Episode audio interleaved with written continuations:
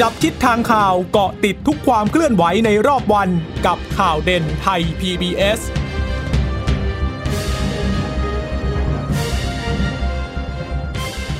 สวัสดีค่ะ สวัสดีค่ะต้อนรับคุณผู้ฟังสู่ข่าวเด่นไทย PBS นะคะ เราพบกันเป็นประจำทุกวันจันทร์ถึงศุกร์บ่ายๆแบบนี้ค่ะ อัปเดตข้อมูลข่าวสารที่เกิดขึ้นในรอบวันนะคะะก่อนที่จะส่งต่อไปดูประเด็นต่อเนื่องกันในข่าวคำมิติใหม่ทั่วไทย เช่นเคยกับดิฉันจีราชาตาเอี่ยมรัศมีและคุณพึ่งนภาคล่องพยาบาลค่ะ ค่ะ คุณผู้ฟังสามารถรับฟังข่าวเด่นไทย PBS ได้นะคะ ผ่านทางช่องทางไทย PBS Radio com นะคะะขณะที่แอปพลิเคชันนะคะก็สามารถติดตามได้ด้วยนะคะ ผ่านทางไทย PBS Podcast ค่ะ วันนี้ก็จะรวบรวมประเด็นข่าวที่สำคัญสำคัญมาให้คุณผู้ฟังนั้นได้รับทราบกันนะคะสำหรับความเคลื่อนไหวในวันนี้ต้องจับตาไปที่การถแถลงของพลเอกประยุจันโอชา แล้วก็ศาสตราจารย์พิเศษวิชามหาคุณ ซึ่งเป็นคณะกรรมการตรวจสอบข้อท็จจริงและข้อกฎหมายในคดีนายวรยุทธ์อยู่วิทยานะคะ ซึ่งเมื่อวานนี้ทางอาจารย์วิชาก็ได้มีการนำเสนอต่อนายกแล้ว และวันนี้นายกเนี่ยก็ได้มีการถแถลงให้สื่อนั้นได้รับทราบหลังจากที่ได้รับรายงานไปเรียบร้อยแล้วนะคะ ก็น่าจะใช้เวลาประมาณเกือบชั่วโมงเลยนะคะ รวมทั้งสองท่านในการถแถลงวันนี้นะคะค่ะก็จริง ๆ นายกถแถลงเกี่ยวกับคอรมอผลประชุมคอรมอก่อนนะคะ แล้วก็ในช่วงท้ายถึงได้พูดถึงกรณี ผลการสอบสวนของคณะกรรมการชุดอาจารย์วิชามหาคุณนะคะ ตอนแรกก็อาจารย์วิชาโปรยไว้เมื่อวานใช่ไหมที่บอกว่าโอ้น่าฟังมากเลย จะเปิดทุกข้อรู้ทุกชื่อเลย ปรากฏว่าตอนที่นายกแถลงก็ไม่พูดก็เลยแบบอ้าวไม่เหมือนที่อาจารย์วิชาพูดเลยนี่อ๋อปรากฏว่าอาจารย์วิชาก็ขึ้นมาแถลงเพิ่มเติม แต่ว่าก็ไม่ได้มีการพูดถึงชื่อตรงๆ แต่อาจารย์ก็พูดในลักษณะที่บอกว่า ก็เหมือนแฮร์รี่พอตเตอร์อะ พูดถึงคนที่คุณก็รู้ว่าใคร แต่ว่ารู้แล้วเออคุณก็รู้อยู่แล้วเป็นตัวย่อ แต่ว่าก็พูดไปก็ทราบอยู่ชัดเจนอยู่แล้วว่าเป็นใครบ้างนะคะ แต่ว่าไอรายงานที่อาจารย์วิชาบอกนั่นคือว่าเขาว่าจะให้สื่อนะให้สื่อตังหาเพื่อให้สื่อเนี่ยได้ไปได้อ่านได้ไปดูว่าตัวย่อนั้นคือใครเกี่ยวข้องยังไงนะคะ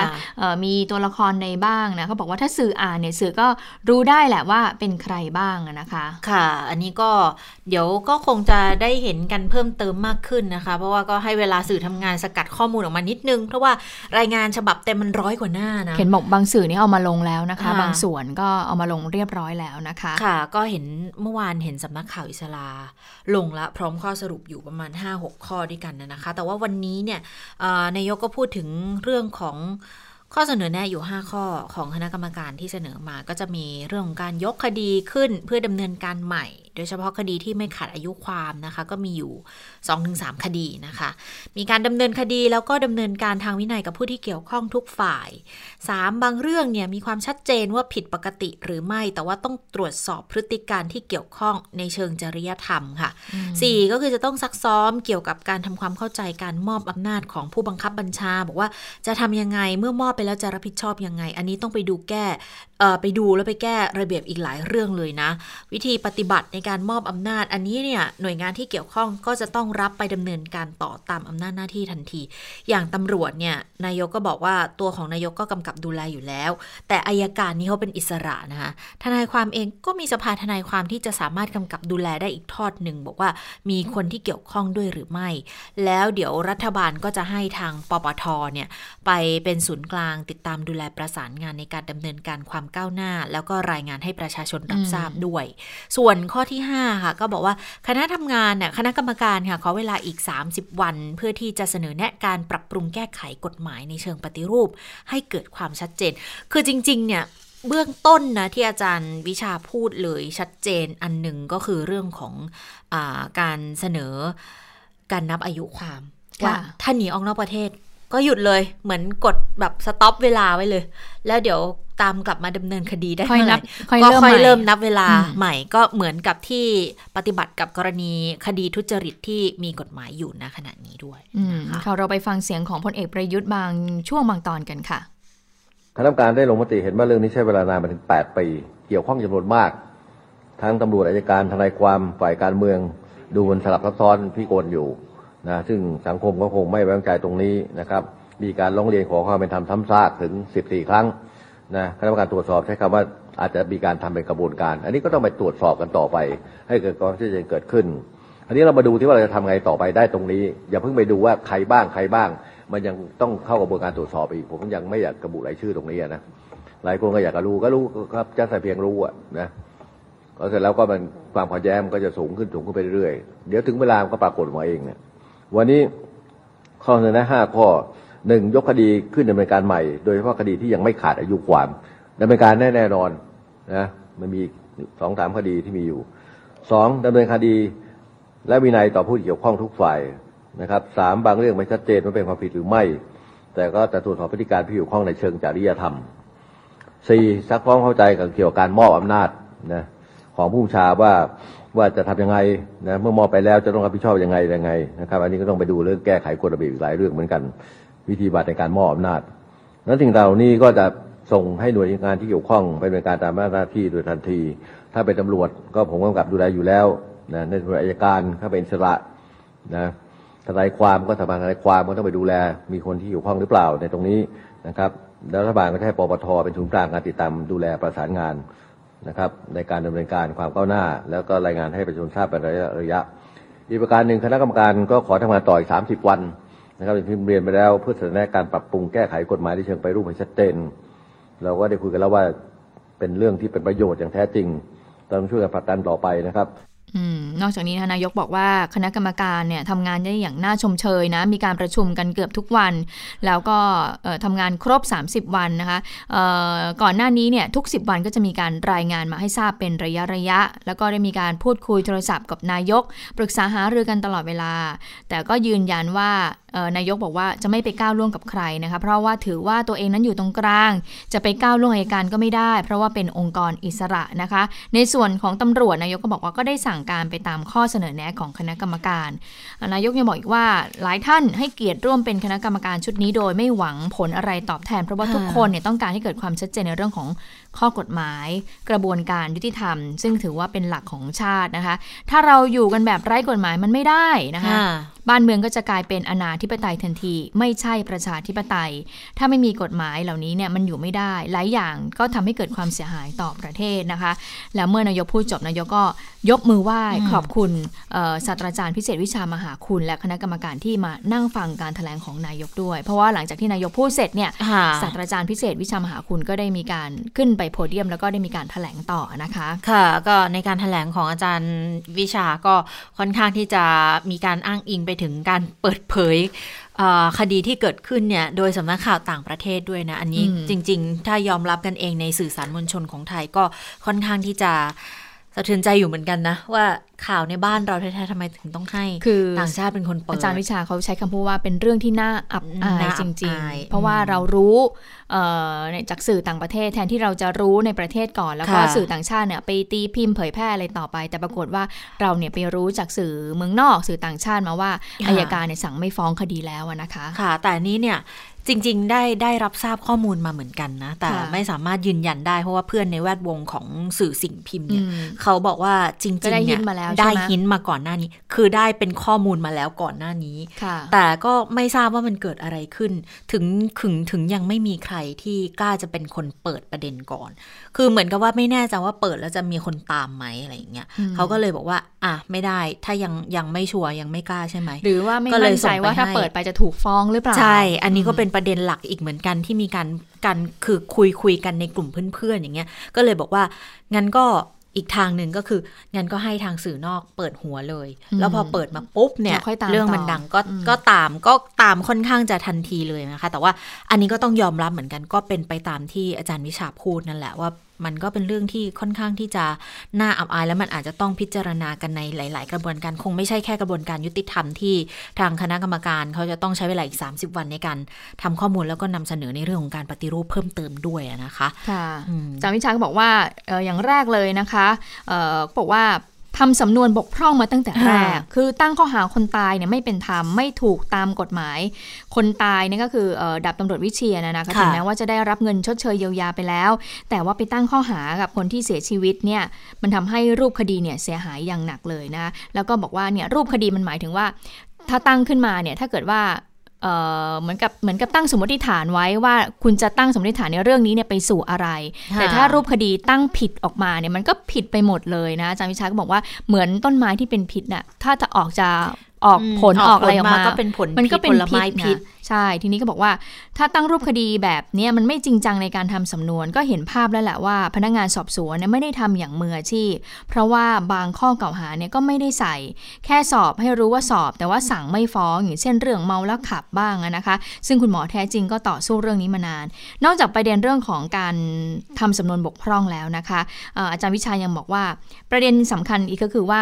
ในการตั้งสำนวนสอบสวนเนี่ยก็ใช้เวลาถึง 6 เดือน สอบสวนไปสอบสวนมา แต่ก็ไม่ได้ผู้ต้องหาเนี่ยมาส่งฟ้องศาลตามที่อาการมีความเห็นสั่งฟ้องตั้งแต่แรก มันก็เลยทำให้เกิดช่องโหว่นี่แหละ ช่องโหว่ที่ทำให้เกิดการ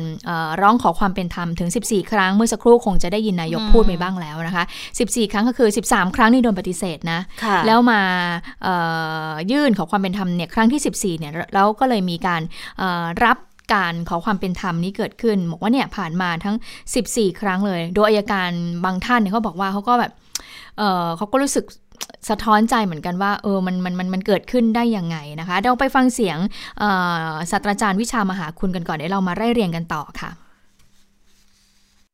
จุดที่เราเห็นว่ามันมีข้อบกพร่องแต่แรกในการสอบสวน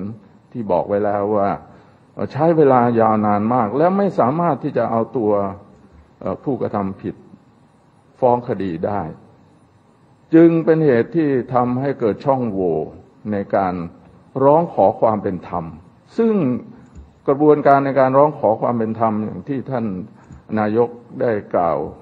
ก่อนหน้านี้ว่าสิบสี่ครั้งสิบสามครั้งไม่ประสบความสำเร็จประสบความสำเร็จในครั้งที่สิบสี่ซึ่งก็มีอดีตอดีต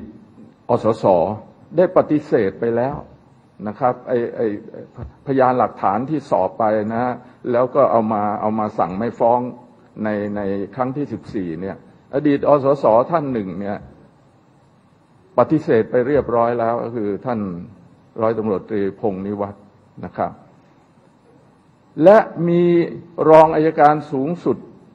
หลายท่านที่ยืนหยัดปฏิเสธ คนหนึ่งเป็นสุภาพสตรีด้วยซ้ำไปนะแล้วก็มามาให้ถ้อยคำกับเรา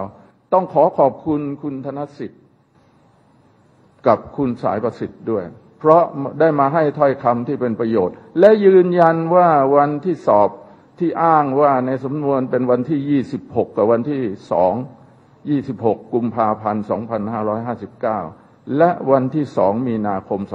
2559 นั้น เป็นวันอันเป็นเท็จ วันสอบจริงคือวันที่ 29 กุมภาพันธ์ 255 2559มีหลักฐานยืนยันชัดเจน เพราะฉะนั้นเราจึงเชื่อโดยปราศจากข้อสงสัย และทั้งสองคนก็ได้ขออยู่ในกระบวนการคุ้มครองพยานในทันที หลังจากให้ถ้อยคำเพราะเขากลัวมากนะ ขณะนี้เราก็ต้องช่วยดูแลอยู่โดยท่านปลัดกระทรวงยุติธรรม ซึ่งเป็นกรรมการท่านหนึ่ง ก็ต้องขอเรียนว่า ปลัดกระทรวงยุติธรรมเป็นคนที่น่าเชื่อถือได้นะครับนะครับ อดีตผู้พิพากษานะครับ ท่านรับลูกทุกอย่างแล้วก็ทำนะอย่างสุดความสามารถ ขณะนี้ก็ยังคุ้มครองอยู่สองคนเนี่ยนะแม้อาจารย์สายประสิทธิ์เนี่ยนะจะให้ถ้อยคำในเรื่องของความเชี่ยวชาญ ซึ่งทำให้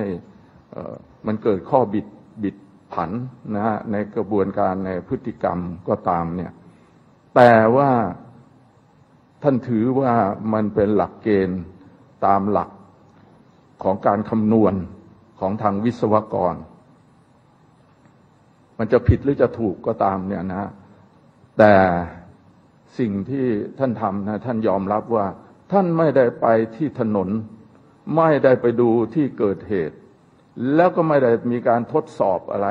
นะก็คือคำนวณจากกระดาษบนบนโต๊ะ เราจึงมีความเห็นตรงกันนะคณะกรรมการไม่มีท่านใดเห็นเป็นอย่างอื่นเลยนะ เห็นว่าเป็นกระบวนการทำสำนวนอันเป็นการสมยอมไม่สุดจริต ร่วมมือกันแบบที่เขาเรียกว่าตามทฤษฎีสมคบคิดนะฮะทำให้สำนวนนั้นเสียไปตั้งแต่ต้นเลย อืมก็ขอไล่เรียงอีกสักครั้งหนึ่งเพื่อความชัดเจนนะคะศาสตราจารย์วิชาก็บอกว่า พยานหลักฐานเนี่ยครั้งที่ 8 เป็นครั้งที่มีการร่วมมืออย่างผิดปกติที่สุดเลยอืมเป็นการทำสำนวนแบบสมยอม วันที่สอบพยานผู้เชี่ยวชาญเนี่ยก็ผิดทั้งพันตำรวจเอกธนสิทธิ์แตงจันทร์และอาจารย์สายประสิทธิ์เกิดนิยมทำให้กลับความเห็นของพยานผู้เชี่ยวชาญ โดยตำรวจธนสิทธิ์ก็ยืนยันว่าเป็นการถูกกดดันยอมรับว่าถูกกดดัน และพยายามที่จะเปลี่ยนมาตลอด ก็ขอบคุณนะอาจารย์วิชาบอกว่าขอบคุณที่มาให้ถ้อยคำที่เป็นประโยชน์ ซึ่งในวันสอบอันเป็นเท็จเนี่ยก็คือวันที่ 26 กุมภาและ 2 มีนาคม แต่ว่าแท้จริงแล้วเนี่ยก็คือวันที่ 29 กุมภาพันธ์ปี 59 มีหลักฐานยืนยันชัดเจน และขณะนี้เนี่ยทั้งอาจารย์สายประสิทธิ์แล้วก็ตำรวจธนสิทธิ์แตงจันทร์ก็อยู่ในกระบวนการคุ้มครองพยานโดยทันที เพราะว่าตอนนี้เนี่ยเริ่มเกิดความกังวลแล้วนะคะ แล้วก็บอกอีกนะคะว่า ในเรื่องของการคำนวณเอ่อความเร็วรถเนี่ยอาจารย์สายประสิทธิ์ก็ยอมรับว่าก็คำนวณเนี่ยตามหลักเกณฑ์หลักการทางวิศวกรรมอะนะคะ แต่ว่าเป็นการคำนวณโดยกระดาษเปล่านี่แหละนะคะ มาจากกระดาษเนี่ยบนโต๊ะไม่ได้ไปลงพื้นที่เลยอืมค่ะ ก็ อาจารย์วิชาเลยบอกว่า คนที่ให้ข้อมูลที่เป็นจริงเนี่ยก็คืออาจารย์สะทนวิจารณ์วรรณรักษ์ แต่เมื่ออาจารย์สะทนเนี่ยให้ข้อมูลที่ค่อนข้างที่จะเป็นจริงแล้วใช่ไหมคะ แต่ว่าเอ่อทางตำรวจเนี่ยกลับไม่ได้นำเอกสารที่ทดสอบเนี่ยมาสำนวน ซึ่งก็ถือว่าเป็นข้อพิรุษเป็นความร่วมมือกันระหว่างเจ้าหน้าที่รัฐค่ะ ค่ะ แต่ว่าทางคณะกรรมการตรวจสอบมีความเห็นนะคะว่า เรื่องของการกระบวนการทำสำนวนสนยอมโดยไม่สุจริตนี้เป็นอืมไปตามทฤษฎีสมคบคิดทำสำนวนเสียกันตั้งแต่ต้นค่ะ แล้วก็อย่างที่บอกบอกผลไม้พิษย่อมให้ผลเป็นพิษ ก็ต้องฟันทิ้ง คือความเห็นของคณะกรรมการชุดนี้ก็คือ ไม่ใช่ว่าดำเนินการสอบพยานใหม่ใดๆทั้งสิ้น คือเห็นควรสอบใหม่ตั้งแต่ต้นนะคะ แต่ว่าบางข้อหาพอดีขาดขาดอายุความ อันนี้ทำอะไรไม่ได้ล่ะก็ต้องเสนอแนะเร่งด่วน เรื่องของอายุความว่าจะต้องแก้อายุความให้หยุดลงเมื่อผู้ต้องหาหลบหนีแบบเดียวกับคดีทุจริตอย่างที่เราคุยกันไปตั้งแต่ตอนต้นนะคะ แล้วก็จะต้องรีบเสนอก่อนที่จะมีการเสนอปฏิรูปกระบวนการยุติธรรม คืออันนี้เนี่ยจะเป็นข้อเสนอแรกเลยที่ไปพร้อมกับผลการสอบอันนี้ แต่อีก 30 วันที่ขอเวลาเพิ่มเติมเนี่ยก็จะเป็นการอขอเวลาเพื่อทำเรื่องของการข้อเสนอปฏิรูปกระบวนการยุติธรรม ที่จะต้องส่งต่อให้กับชุดของคณะกรรมการปฏิรูปกระบวนการยุติธรรมที่ก็ยังมีคนทำงานอยู่ณขณะนี้นะคะ ก็บอกว่าก็ต้องมีกฎหมายให้ใช้ทั่วถึงกันด้วยนะคะ ซึ่งอาจารย์วิษณุเครืองามรองนายกรัฐมนตรีจะรับส่วนนี้ไปดำเนินการ แล้วก็ยืนยันบอกว่าเรื่องของการดำเนินการเอาผิดกับบุคคลในตำแหน่งสูงและเป็นผู้นำอาจจะไม่ได้ข้อมูลที่แท้จริงในทางอืมอาญาและวินัยอะนะคะ แต่ว่าถ้าดูในแง่ของจริยธรรมตามรัฐธรรมนูญปี 60 เนี่ยปปช มีสิทธิ์ที่จะตรวจสอบได้ ให้พ้นจากตำแหน่งได้เลยนะคะ โดยให้สารดีกาแผนกคดีอาญาของผู้ดำรงตำแหน่งทางการเมือง เป็นผู้ตัดสินนะคะคนที่เกี่ยวพันกับคุณบอสที่เป็นผู้ที่เคยดำรงตำแหน่งทางการเมืองที่อยู่ในภาคเหนือ อันนี้ก็หินมาค่อนข้างชัดเจนเลยนะ ก็ทราบทันทีว่าเป็นใครที่มีการพูดถึงกันอยู่นะคะ แล้วก็พัวพันกับพยาน ก็คือคุณจารุชาติมาทองที่เสียชีวิตเนี่ย ข้อสงสงสัย นี่น่าจะเป็นการตอบคำถามกับทางผู้สื่อข่าวด้วยนะคะ ก็บอกว่าข้อสงสัยที่เรื่องการทำลายโทรศัพท์มือถือถึงต้องพังยับถึงกู้ข้อมูลอะไรกลับมาไม่ได้เลยเนี่ย เรื่องนี้ตำรวจภูธรภาค5ก็ดูแลอยู่นะคะ แล้วก็ตอนที่คุณจารุชาติยังมีชีวิตไปตรวจดูแลมีการกลับคำให้การเดิมด้วย ทิศทางของอุบัติเหตุของคุณบอสเนี่ย ภาพก็ฟ้องอยู่ตั้งแต่แรกแล้วค่ะ ชนโดยตรงไม่ได้มีการตัดนงตัดหน้าอะไรทั้งนั้น แล้วชนปุ๊บด้วยความเร็วของรถเนี่ยก็หยุดไม่ได้ทันทีค่ะ ก็เป็นการดูแล้วน่าจะเป็นการทำให้คนตายโดยเจตนาด้วยซ้ำอายการที่เกี่ยวข้องกับคดียังไม่ได้รับการอนุมัติให้ลาออกนะคะ แล้วยิ่งไปกว่านั้นก็บอกว่าต้องตรวจสอบเส้นทางการเงินด้วยค่ะ ดังนั้นก็มีอีกหลายคณะกรรมการหลายหน่วยงานเลยที่จะต้องเข้ามาเกี่ยวข้องกับเรื่องนี้นะคะ ค่ะ ก็หลังจากนี้ก็คณะกรรมการก็จะขอทำงานอีก 30 วันนะคะค่ะในการเอ่อปฏิรูปเอ่อกระบวนการยุติธรรมที่เกิดขึ้นค่ะ ก็ดูวันนี้ก็ถือว่าเป็นความหวังนะคะสำหรับคณะตรวจสอบข้อเที่จริงที่เกิดขึ้นในคดีบอสวรยุทธ์นะคะค่ะอะไปที่เรื่องของกรณีที่กกตมีมติส่งคำร้องวินิจฉัยความเป็นสสของนายเทพไทยเสนพงศ์สสนครศรีธรรมราชพรรคประชาธิปัตย์ให้สารรัฐธรรมนูญนั้นวินิจฉัย หลังจากที่ถูกศาลจังหวัดนครศรีธรรมราชเนี่ยพิพากษาจำคุก 2 ปี โดยไม่รอลงอาญาแล้วก็ถูกตัดสิทธิทางการเมือง 10 ปี ในคดีอาญา ฐานร่วมกันทำผิดในคดีทุจริตการเลือกตั้งนายกอบจนะคะซึ่งเกิดขึ้นเมื่อปี 57 นะคะ กรณีที่จัดเลี้ยงอาหารจูงใจผู้มีสิทธิ์เลือกตั้ง วันนี้ผู้สื่อข่าวเจอคุณเทพไทยก็เลยถามหนึ่งคุณเทพไทยถึงประเด็นนี้ค่ะ คุณเทพไทยก็บอกว่าก็เป็นความคิดที่ถูกต้องนะที่กกตเนี่ยส่งให้สารรัฐมนูญนั้น วินิจฉัย เพราะว่าตามบทบัญญัติของรัฐธรรมนูญฉบับนี้เนี่ยดูแล้วมันก็มีความคลุมเครือ ไม่ชัดเจนในเรื่องของคุณสมบัติสส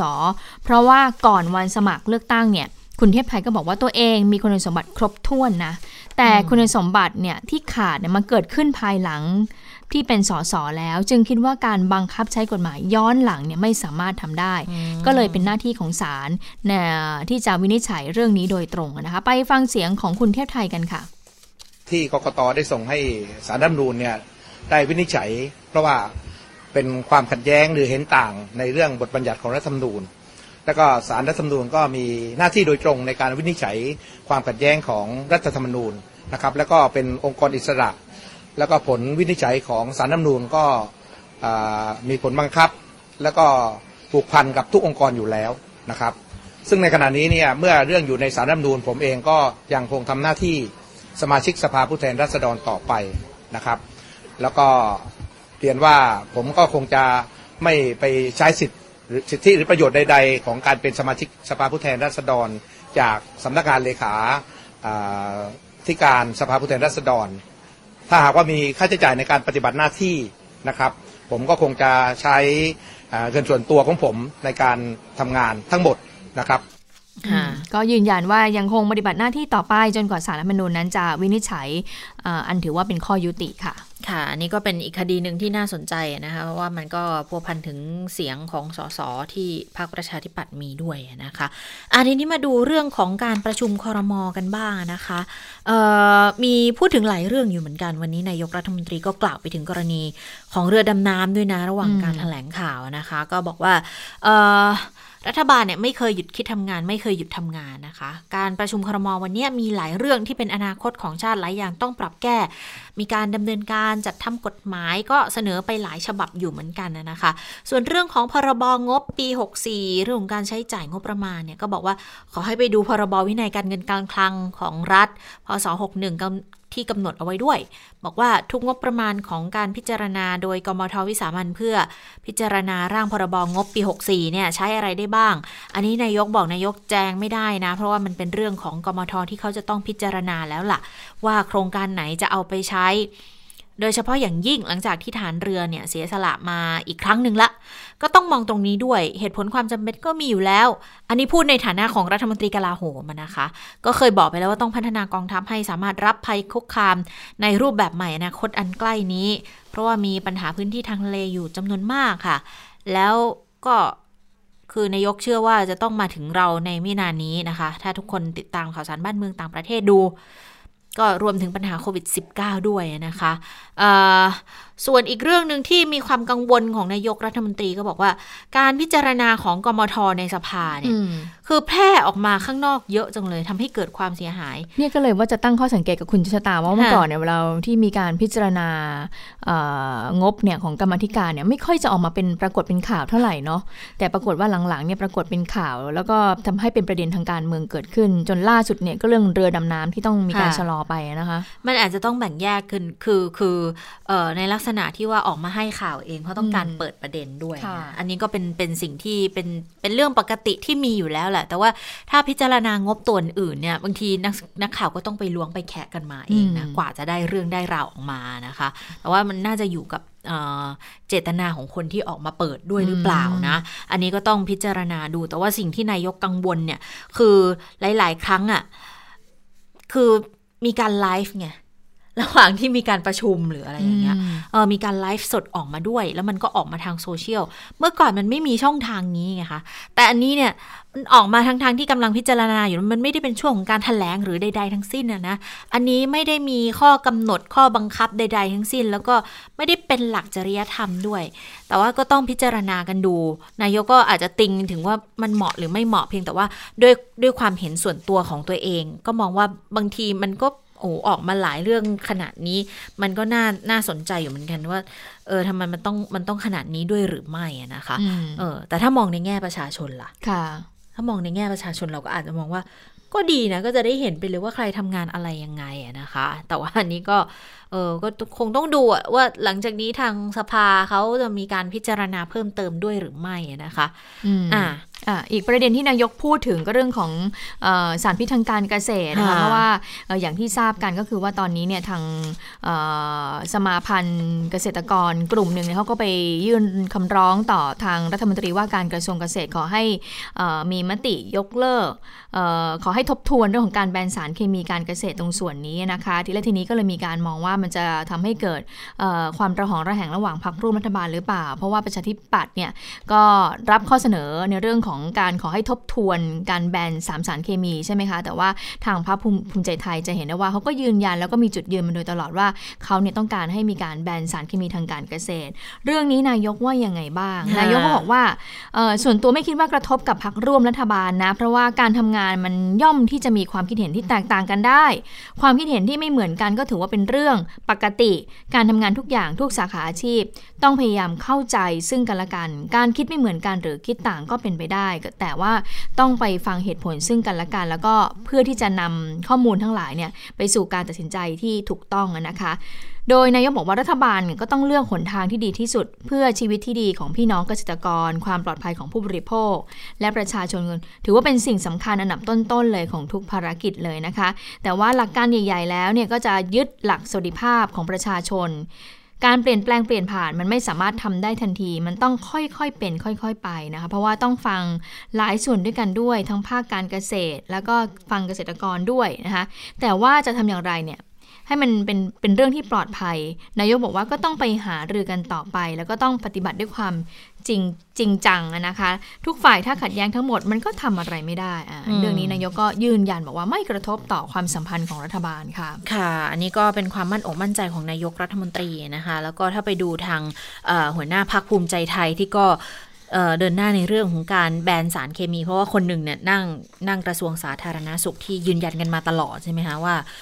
ไม่เอาสารเคมี ส่วนอีกท่านหนึ่งที่เป็นรัฐมนตรีช่วยว่าการกระทรวงเกษตรและสหกรณ์อย่างคุณมนัญญาเนี่ยก็เป็นหัวหอกทะลวงฟันเลยนะที่ทำให้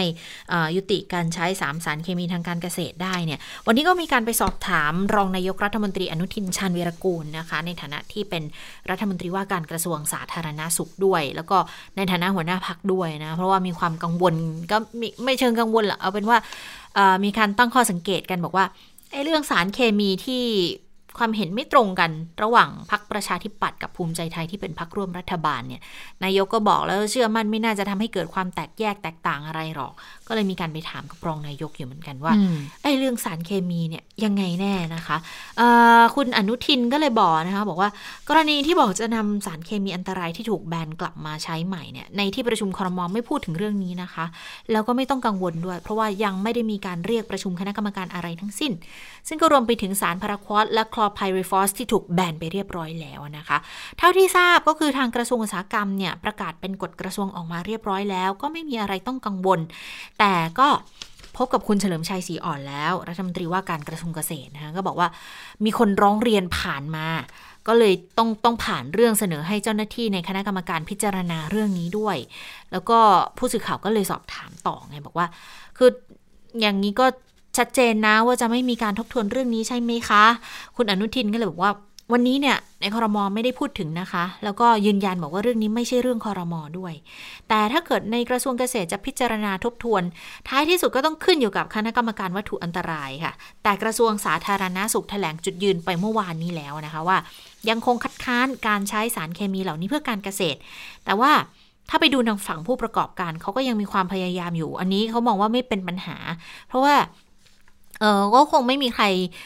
พิจารณาแบบเข้าๆออกๆอะค่ะ ของอันตรายก็คือของอันตรายมันไม่มีทางกลับไปเป็นของปลอดภัยได้นะคะ คือ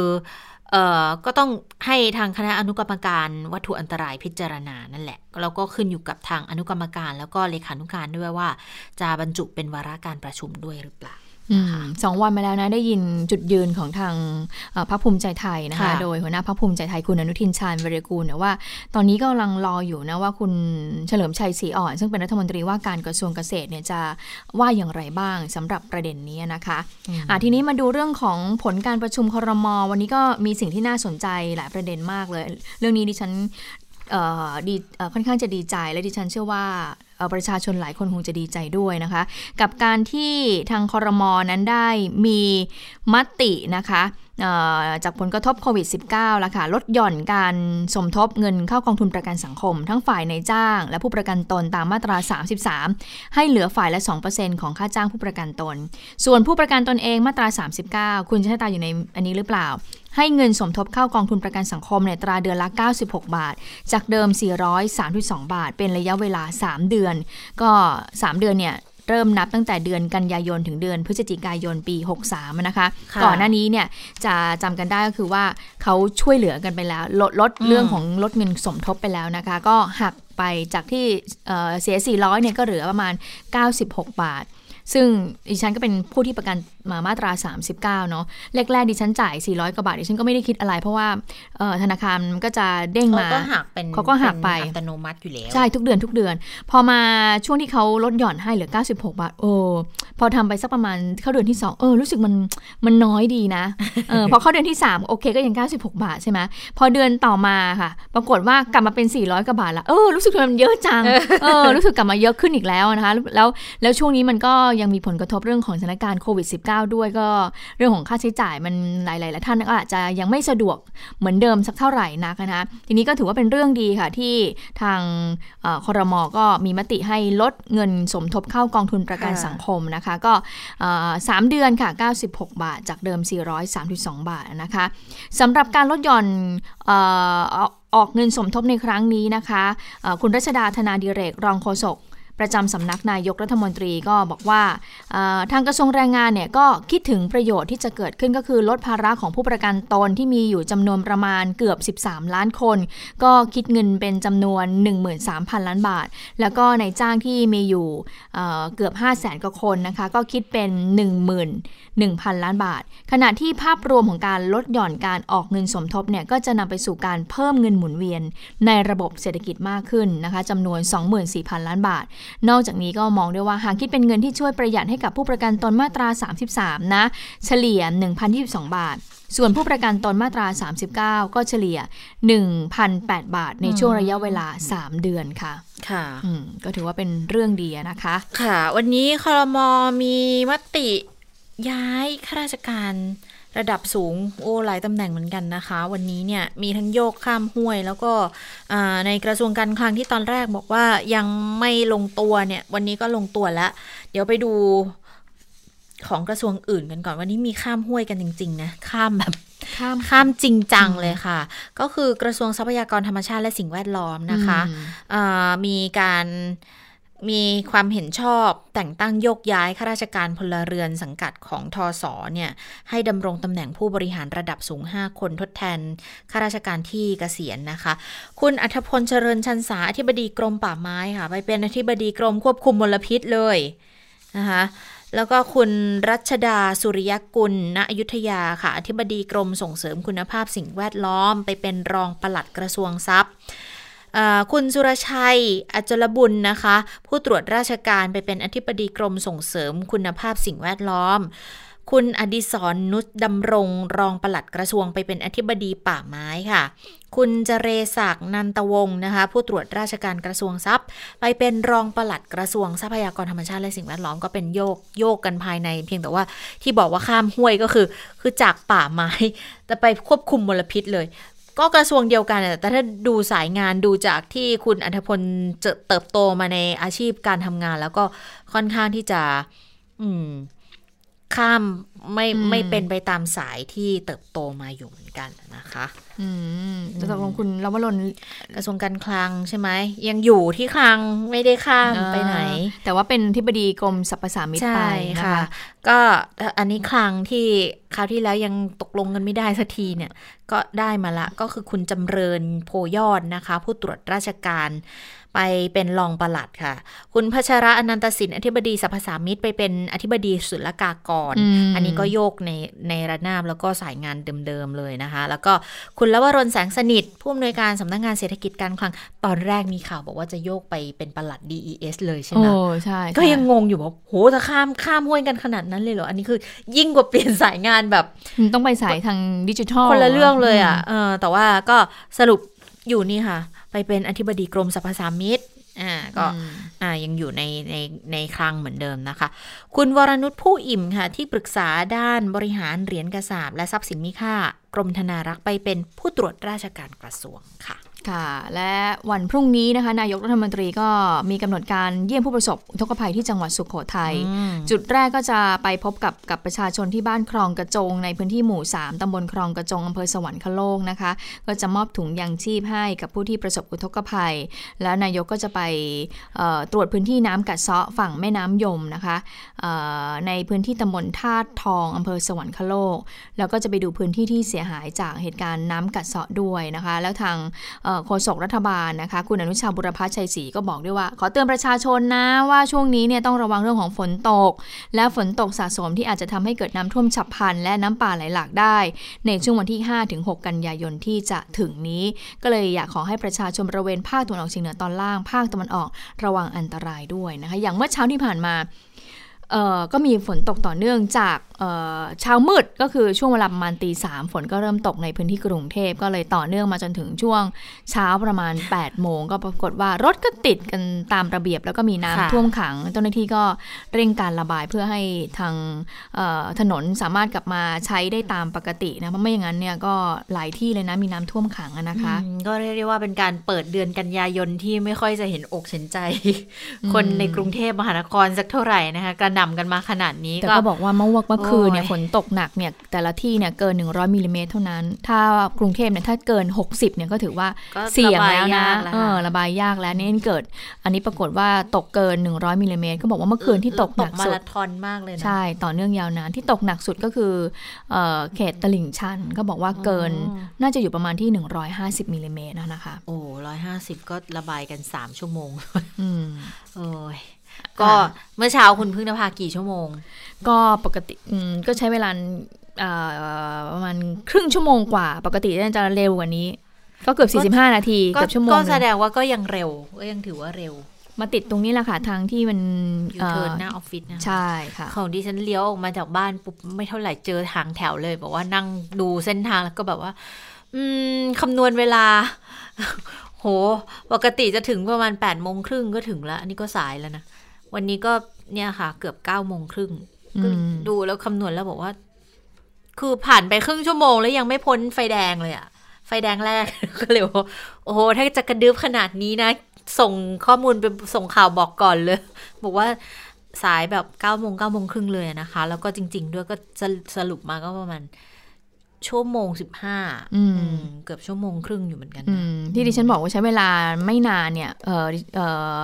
อแต่ถ้ามันก็พื้ที่ลดพร้สวองนะเท่าจากปกติใช่ไหมล่ะอ่าแต่ถ้าเกิดดิฉันเนี่ยกลับบ้านฝั่งทนเนี่ยไม่ต้องพูดถึงเลยนะคะ ถ้าเกิดฝนตกวันศุกร์เนี่ยประมาณ2ชั่วโมงอัพค่ะ พอลงจากรถนี่เมื่อยหลังทีเดียวเลยนะคะ ค่อนข้างติดนานอยู่เหมือนกัน หลายคนก็นั่งคิดว่า แล้วเย็นนี้ยังไงเนี่ย ถ้าเกิดยังตกอีกเย็นนี้ก็ไม่ต้องพูดกันแล้วนะคะ ว่าจะเกิดอะไรขึ้นบ้างอืมนะคะแต่ก็ก็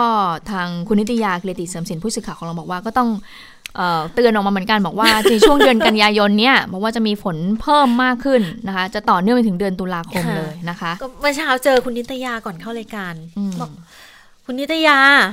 พรุ่งนี้จะจะอย่างนี้อีกไหมเนี่ย ถ้าเป็นอย่างนี้อีกจะได้รีบรีบๆตื่นรีบรีบๆมา คือคืออย่างน้อยก็คงติดนั่นแหละ แต่ว่าเราคงไม่ยอมปล่อยให้มันแบบชั่วโมงกว่าแบบนี้อีกแล้วอะเอาสักประมาณอะชั่วโมงหนึ่งก็ยังพอรับได้อยู่นะ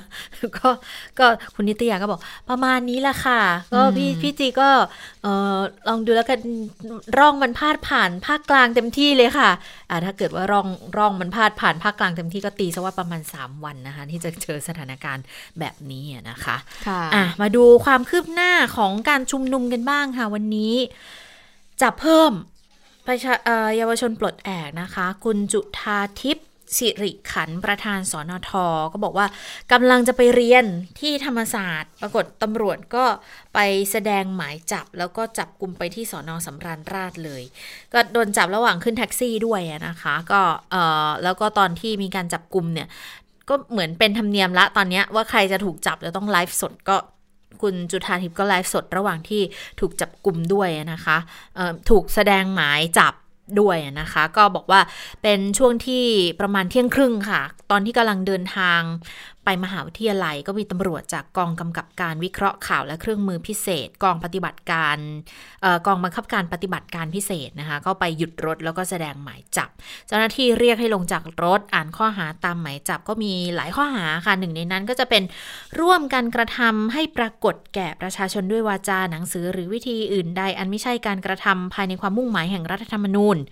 หรือไม่ใช่เพื่อแสดงความคิดเห็นหรือติชมโดยสุจริต เพื่อให้เกิดความปั่นป่วน หรือกระด้างกระเดื่องในหมู่ประชาชน ถึงขนาดที่จะก่อให้เกิดความไม่สงบขึ้นในราชอาณาจักร เพื่อให้ประชาชนล่วงละเมิดกฎหมายแผ่นดินนะคะ ก็เป็นคนที่ 14แล้วค่ะที่ถูกออกหมายจับจากการร่วมชุมนุมของกลุ่มเยาวชนปลดแอก อันนี้เป็นกรณีเมื่อวันที่ 18 กรกฎาคมนะคะ ก็พอพอแจ้งข้อกล่าวหาแล้วเนี่ย ก็ขอให้ขึ้นรถของเจ้าหน้าที่ไปที่สอนอสำราญราชนะคะ แต่ปรากฏว่า เป็นรถที่มาเนี่ยเป็นรถส่วนตัวของเจ้าหน้าที่คุณจุธาทิพย์ก็เลยปฏิเสธค่ะบอกว่าขอขึ้นรถราชการเท่านั้น แต่ตำรวจบอกไม่มี ก็เลยกลายเป็นว่าแท็กซี่ที่จะไปมหาวิทยาลัยเนี่ยก็เปลี่ยนที่ไปที่สอนอสำราญราชแทนเจ้าหน้าที่ก็บันทึกจับกลุ่มและแจ้งข้อกล่าวหาซึ่งแน่นอนว่าช่วงที่จับกลุ่มเนี่ยก็อย่างที่บอกว่ามีการไลฟ์นะคะก็บอกสื่อสารกับประชาชนทาง Facebook Live แล้วก็บางช่วงอ่านหนังสือให้ฟังด้วย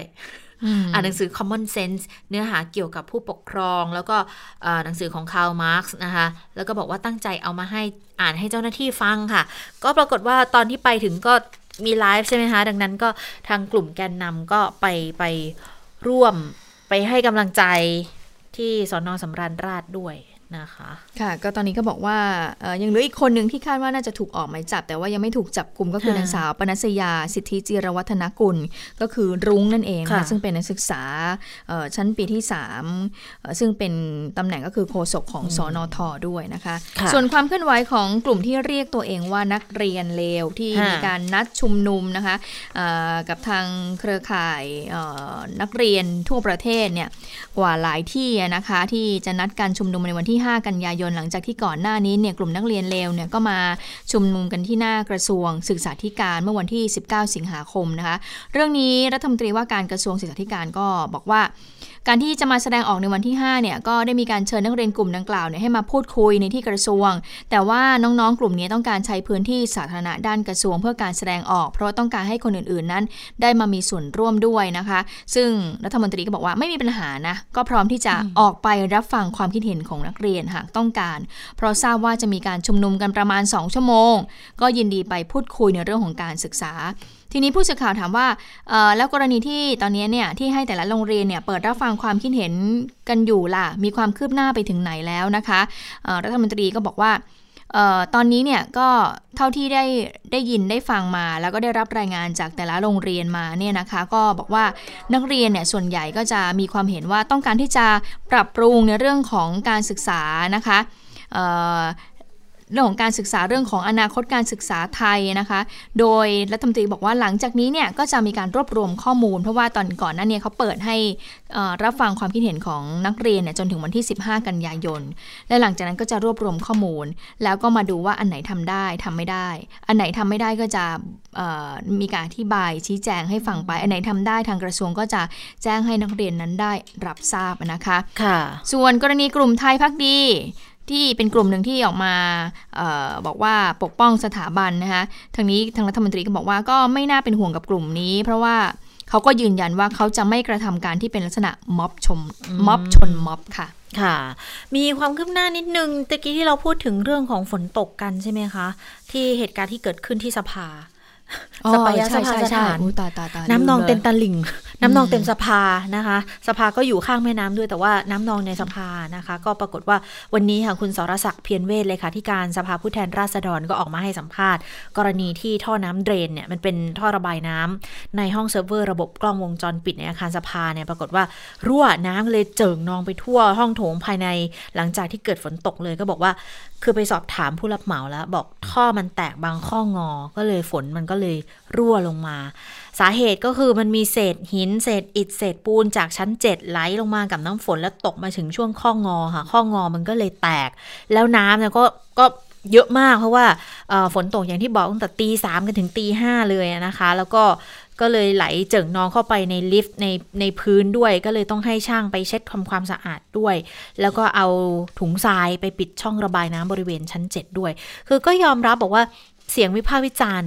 สร้างมาเป็นหมื่นล้าน สร้างก็ช้าแล้วใช้งานได้ไม่เท่าไหร่ก็เกิดปัญหาแล้ว อันนี้ก็เลยจะต้องชี้แจงให้ประชาชนรู้ถึงมาตรฐานการก่อสร้าง เพราะว่าเงินที่สร้างก็เงินภาษีประชาชนทั้งนั้นนะคะ ก็บอกว่าจริง ๆ สภาก็ก็มีมาตรการควบคุมตรวจสอบพอสมควรนะ แต่ปรากฏรีบใช้ไง ก็เลยยังไม่ได้ทดสอบระบบ แต่ว่าเดี๋ยวหลังจากนี้ก็ให้พวกคุมงานแล้วก็ที่ปรึกษาโครงการก็ต้องก็ต้องพยายามดูให้เต็มที่นะคะ แล้วก็คือแบบมันจะไม่สมบูรณ์แบบอะ ทางผู้ควบคุมและที่ปรึกษาก็บอกอยู่แล้วว่าไม่สมบูรณ์แบบ เดี๋ยวเจออันไหนก็ต้องต้องแก้กันไปอืมดิฉันเชื่อว่าหลาย ๆ ท่านคงจะได้เห็นภาพในคลิปโซเชียลแล้วนะคะค่ะซึ่งน้ำท่วมน้ำซึมเนี่ยมันไม่ได้หยดมาแค่นิดหน่อย มันแบบไหลว่าอะมันไหลมาจากข้างบนแล้วก็เหมือนกับอืมมันมันเยอะทีเดียวมันก็นะก็คือลักษณะคล้าย ๆ กับท่อเหมือนท่อเดรรั่วนน้ำท่อแตของกอะบ้านเราอะแหละก็พุ่งออกมาอย่างนั้นท่อแตกก็พุ่งกันออกมาแบบนั้นนะคะอืมโอ้ย ซึ่งก่อนหน้านี้ก็คือว่ามีฝนตกหนักแหละก็เกิดค่ะไฟฟ้าดับมาแล้ว แล้วก็ใช้ไฟฟ้าสำรอง ในระหว่างที่มีการประชุมสภา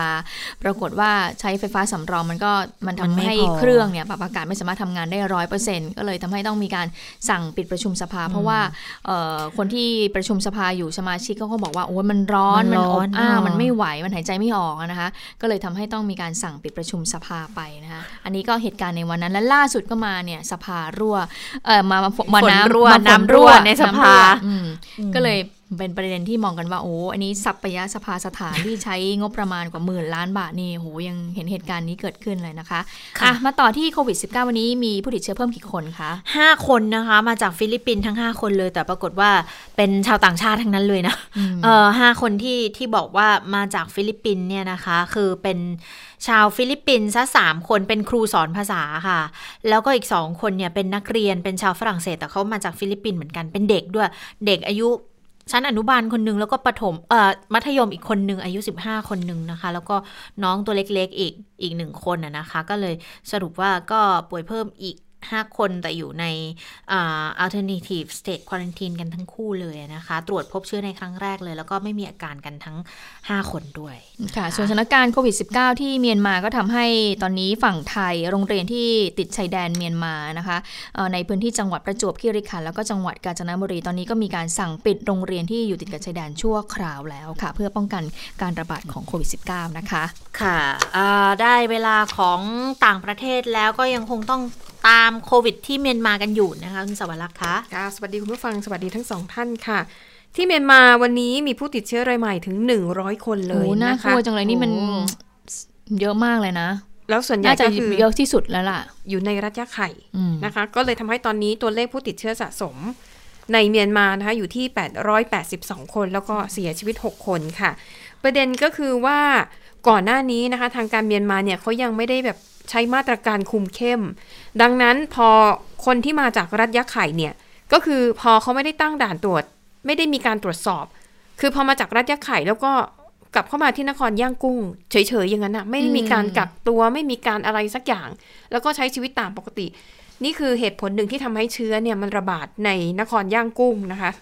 เอ่อแล้วเขาบอกว่า 79%ของผู้ติดเชื้อเนี่ยไม่มีอาการเลย อันนี้ก็เป็นสถานการณ์ในเมียนมาที่ค่อนข้างน่ากังวลค่ะ โดยเขาบอกว่าในช่วง 2 สัปดาห์ที่ผ่านมานะคะ ตัวเลขผู้ติดเชื้อรายใหม่ในเมียนมาเนี่ยเพิ่มขึ้นเกือบเท่าตัวนะคะ ก่อนที่จะพบผู้ติดเชื้อรายแรกที่รัฐยะไข่นะคะ เมื่อช่วงกลางเดือนสิงหาคมที่ผ่านมา ส่วนที่อินเดียก็ยังคงน่าวิตกกังวลอยู่นะคะ แล้วก็ล่าสุดเนี่ยเขามีการเรียกว่าเป็นการศึกษาตัวเลขนะคะของผู้ติดเชื้อรายใหม่ต่อวันในอินเดีย เขาบอกว่าเดือนสิงหาเดือนสิงหาคมที่ที่กำลังที่เพิ่งผ่านไปเนี่ย เดือนเดียวนะ อินเดียมีผู้ติดเชื้อรายใหม่เพิ่มขึ้นถึง2ล้านคนภายในเวลาแค่เดือนเดียวค่ะคือเฉลี่ยอืมสิงหาคมเนี่ยอินเดียมีผู้ติดเชื้อรายใหม่ต่อวันเฉลี่ย 64,000 คนนะคะ ถ้าเทียบกับค่าเฉลี่ยของเดือนก่อนหน้าคือเดือนกรกฎาคมเพิ่มขึ้นถึง 84%อิน อินเดียตอนนี้เนี่ยเป็นประเทศที่มีผู้ติดเชื้อและเสียชีวิตอันดับ 3 ของโลก เขามีผู้ติดเชื้อสะสมตอนนี้อยู่ประมาณ3ล้าน6แสนคน แล้วคิดดูว่า 2 ล้านคนอะมันเพิ่งเกิดขึ้นในเดือนสิงหาคมเดือนเดียว แล้วกราฟตอนนี้ก็ยังพุ่งสูงขึ้นไปเรื่อยๆ ไม่มีทีท่าว่ากราฟจะนิ่งหรือว่าจะแทงหัวลงมานะคะ อันนี้ก็เป็นสถานการณ์อีกที่หนึ่งที่น่ากังวล เพราะว่าวันนี้อินเดียเขาผ่อนคลายมาตรการควบคุมการระบาดแล้ว ซึ่งก็สวนทางกับสถานการณ์ที่มันวิกฤตนะคะ แทนที่วิกฤตยิ่งต้องคุมเข้ม ยิ่งต้องปิดเมือง แต่อินเดียกลับทำในทางตรงกันข้าม นั่นก็เพราะว่าหัวเศรษฐกิจตอนนี้มันย่ำแย่มาก อินเดียก็มองว่า ถ้าปิดประเทศไม่ให้คนออกมาทำมาหากินแบบนี้อีก มันจะเลวร้ายลงไปกว่าเดิม อันนี้ก็เลยเรียกว่าต้องยอมแลกนะนะคะก็ต้องเอาใจช่วยกัน แต่เขาบอกว่าข้อดีอย่างหนึ่งของอินเดียก็คือ ประเทศนี้มีพลเมืองที่อายุน้อย สัดส่วนสูง ดังนั้นผู้ติดเชื้อส่วนใหญ่เนี่ย ก็เลยเป็นคนที่อายุไม่มาก อัตราการเสียชีวิตเนี่ยค่อนข้างต่ำนะคะอ่าแล้วก็ไปอีกที่หนึ่งนะคะ อันนี้เป็นประเด็นที่น่าสนใจมากนะคะ เป็นเรื่องราวของเฟซบุ๊กกับรัฐบาลออสเตรเลียค่ะ อันนี้เป็นกรณีพิพาทนะคะ ที่กำลังออสเตรเลียเนี่ยเขากำลังจะมีการออกกฎหมายใหม่นะคะ แต่กฎหมายเนี้ยคือมันน่าสนใจ เขาบอกว่ากฎหมายใหม่ของออสเตรเลียที่กำลังอยู่ในระหว่างการร่างเนี่ยนะคะเเป็นการเสนอโดยคณะกรรมาการผู้บริโภคและการแข่งขันของออสเตรเลียเขามองว่า Facebook เนี่ยเอาเปรียบพวกสำนักข่าวทั้งหลาย เพราะว่าเวลาที่อะอย่างเราอ่านข่าว สมมติอะมีคนเข้ามาอ่านเพจของไทย PBS ว่าอุ้ยข่าวนี้น่าสนใจอะอย่างดิฉันก็แชร์ต่อใช่ไหมคะ การกระทำแบบนี้รัฐบาลออสเตรเลียมองว่า Facebook เนี่ยได้ประโยชน์ จากการที่คือยอดคนดูยอดไลค์ยอดแชร์อะไรมันจะมากขึ้น แต่ Facebook เนี่ย ไม่ได้เสียค่าบริการให้กับสำนักข่าวเหล่านั้น ไม่ได้เสียค่าบริการให้กับไทย PBS ที่เป็นผู้ผลิตเนื้อหาข่าวออกมาออสเตรเลียก็บอกว่าอีกหน่อยอาจจะต้องออกกฎนะ แชร์ข่าวเท่าไหร่ Facebook ต้องจ่ายเงินให้กับสำนักข่าวนั้นๆ เพราะถือว่า Facebook ได้ประโยชน์ Facebook นะคะก็เลย โต้กลับเลยค่ะ เป็นผู้อำนวยการของ Facebook ที่ดูแลในออสเตรเลียแล้วก็นิวซีแลนด์เขาบอกว่า ถ้าออสเตรเลียออกกฎหมายฉบับนี้มาจริงนะ Facebook ก็จะมีมาตรการรับมือนั่นก็คือ ห้ามผู้ใช้งาน Facebook แชร์ข่าวจากสำนักข่าวอื่นๆ ก็คือบล็อกเลยห้ามแชร์เลยนะคะ คือข้ออ้างของออสเตรเลียเนี่ยบอกว่าอย่างในช่วง 5 เดือนแรกของปีนี้เนี่ย การที่ผู้ใช้งาน Facebook เนี่ย แชร์ข่าวของสำนักข่าวต่างๆ ในออสเตรเลียเนี่ยคิดแล้วเนี่ยเขาคิดเป็นมูลค่าออกมาสูงถึง 4,588 ล้านบาท แล้วก็มองว่าเนี่ยมันคือมูลค่าทางการตลาดที่ Facebook เนี่ยควรจะต้องจ่ายนะคะอะแต่ก็รอดูกันนะคะว่าทางการออสเตรเลียนั้นจะออกกฎหมายฉบับนี้มาหรือเปล่า เพราะ Facebook ขู่แล้ว เพราะ Facebook เนี่ยเขาอ้างว่าจริง ๆ วัตถุประสงค์หลักของ Facebook ไม่ใช่การเผยแพร่ข่าวนะ จุดประสงค์เริ่มต้นที่เขาสร้างแพลตฟอร์มอันนี้ขึ้นมาก็เพื่อให้ เพื่อนเริ่มต้นจากเพื่อนในมหาวิทยาลัยนะคะของมาร์คซักเกอร์เบิร์กเนี่ยให้ชุมชนในมหาวิทยาลัยเนี่ยได้แชร์ประสบการณ์แลกเปลี่ยนข่าวสารกันยิ่งเป็นหนุ่มสาวอะ่ะก็คือจะมีโอกาสได้ทำความรู้จักกันง่ายขึ้น และมันก็เลยเป็นจุดเริ่มต้นที่ทำให้ได้รับความนิยมไปทั่วโลก ดังนั้น Facebook ก็พูดเหมือนกันว่าไม่แคร์หรอกนะ ถ้าจะมาให้ Facebook เอ่อไม่ต้องแชร์ข่าวสารเนี่ยไม่เป็นไรเพราะมันไม่ใช่วัตถุประสงค์ดั้งเดิมของเราอยู่แล้ว ไม่เป็นไร ก็เดี๋ยวรอดูกัน ว่าผลจะออกมาเป็นอย่างไรนะคะ ปิดท้ายอีกเรื่องหนึ่งเรื่องนี้ก็น่าสนใจนะคะสำหรับคุณผู้ฟังที่เคยชมภาพยนตร์เรื่อง Hotel Rwanda อันนี้เป็นภาพยนตร์ตั้งแต่ปี 2000 2004 อันนี้คือเขาสร้างจากเรื่องจริงเป็นเรื่องของชายคนหนึ่งนะคะ ที่ช่วยชีวิตของชนเผ่าทุซี่ ซึ่งตอนนั้นเนี่ยรวันดาเกิดภาวะส่งเรียกว่าเกิดภาวะฆ่าล้างเผ่าพันธุ์ โดยกองกำลังของอ ชนเผ่าฮูตูตอนนั้นมีอำนาจอยู่ ก็ใช้กำลังออกมาเข็นฆ่าชนเผ่าทุซี่ และแม้แต่ถ้าเป็นชาวฮูตูด้วยกัน แล้วไปช่วยเหลือทุซี่หรือว่า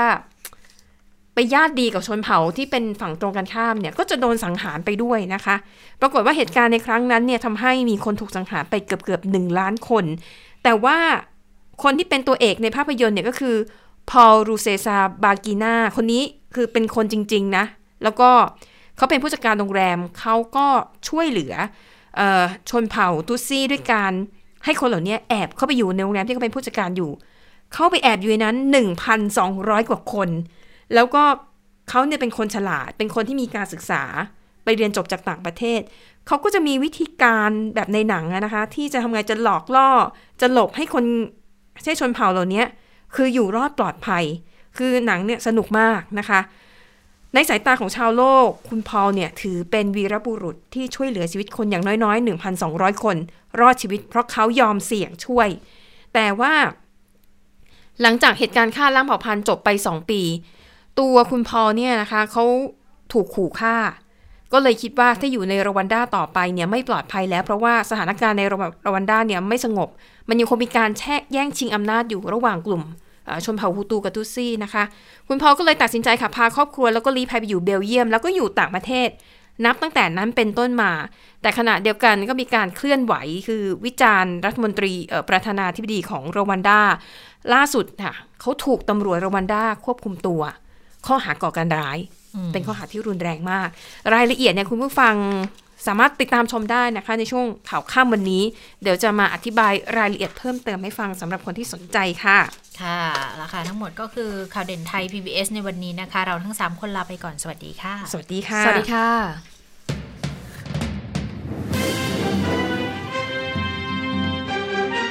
ติดตามข่าวเด่นไทย PBS ได้ทุกวันจันทร์ถึงศุกร์เวลา 15 นาฬิกา ทางไทย PBS ดิจิทัล Radio